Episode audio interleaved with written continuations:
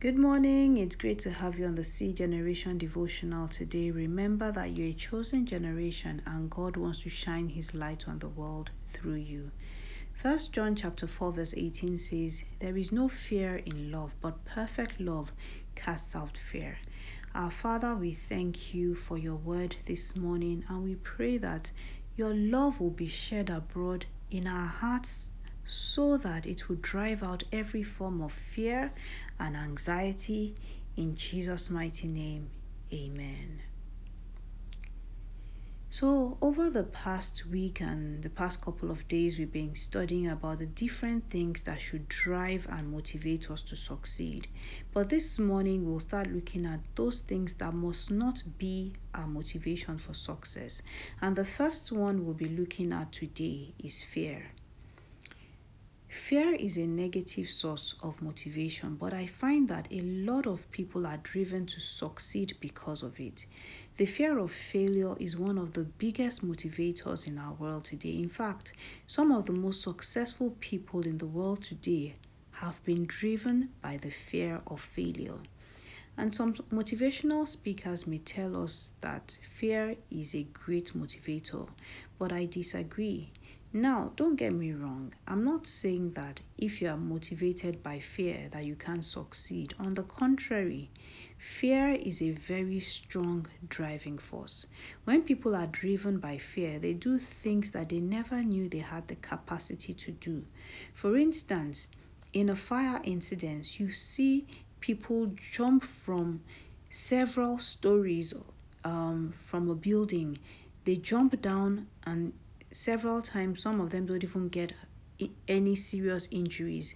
And it's after the fact when they look back on what they've done that they realize the heights that they've jumped from. And these are people that on a normal day you know will not be able to jump from such heights. So the fear of getting hurt you know was a driving force that drove them to jump down from such great heights. So fear will drive you to succeed. But the problem is that when you are driven by fear, it may make you willing to do just anything, no matter the cost and no matter who gets hurt in the process. People driven by fear can sacrifice their conscience, their faith, their values, their family and friends, their reputation, and everything else just to succeed. Fear can drive us to do the craziest things, and we can see that play out in the story of King Saul. In 1 Samuel chapter 28 from verse 3 to 8, let's read it. It says, Meanwhile, Samuel had died, and all Israel had mourned for him. He was buried in Ramah, his hometown.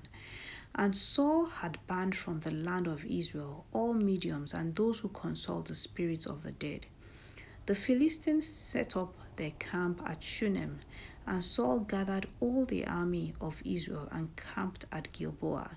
When Saul saw the vast Philistine army, he became frantic with fear. He asked the Lord what he should do, but the Lord refused to answer him, either by dreams or by sacrifice, sacred lots or by the prophets.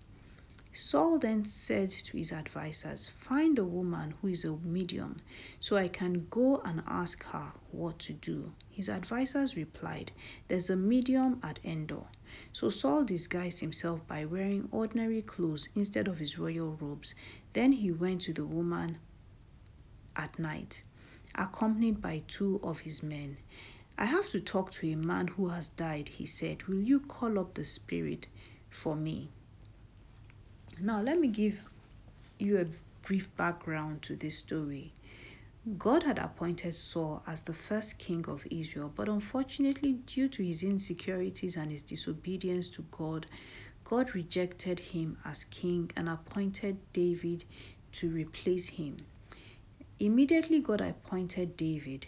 God's presence left Saul and rested upon David, even though Saul was still physically the king of Israel. So, between when God rejected Saul and when David officially assumed the throne as king, Saul's life and career was on a downward spiral. Everything he did, he did wrong. Then the Philistines decided to wage war against Israel. And when Saul saw the mighty army of the Philistines, he was terrified with fear. The normal thing for you know them to do in those days was for the king to go to the prophet to inquire from God whether God will go with them into battle and fight for them. And you know, once they get that assurance from God, is a guarantee that you know they would have victory. But unfortunately for Saul, Samuel the prophet had died, and because God's presence had left Saul, he consulted God, but God didn't answer him. And even all the other prophets didn't have any word for Saul from God. So Saul was afraid and confused, and he didn't know what to do. Saul's fear and desperation drove him to consult a medium. Now, the medium was a witch that communicated with the spirits of dead people, and Saul wanted her to call up Samuel from the dead so that he could get, you know, answers from Samuel on what to do.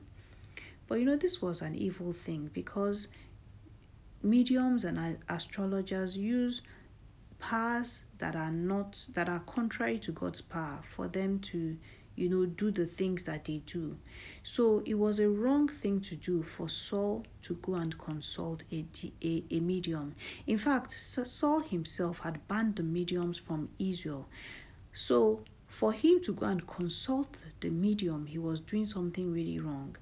And if you read the whole story to the end, you'll know that unfortunately, at the end of the day, you know, Saul ended up being killed at that battle in a very tragic way. So Saul's story, you know, is very extreme and tragic. But the point I'm trying to make is that a person driven by fear to succeed will usually be willing to do unthinkable things just to succeed. That's why seemingly good people act out of character and steal, cheat, lie, slander, you know, falsify figures, and do all kinds of terrible things because fear causes desperation, and desperation leads to all kinds of negative actions and behaviors. Any success achieved through unrighteous means is really no success at all. So, this year, make up your mind that you will not allow yourself to be driven by fear.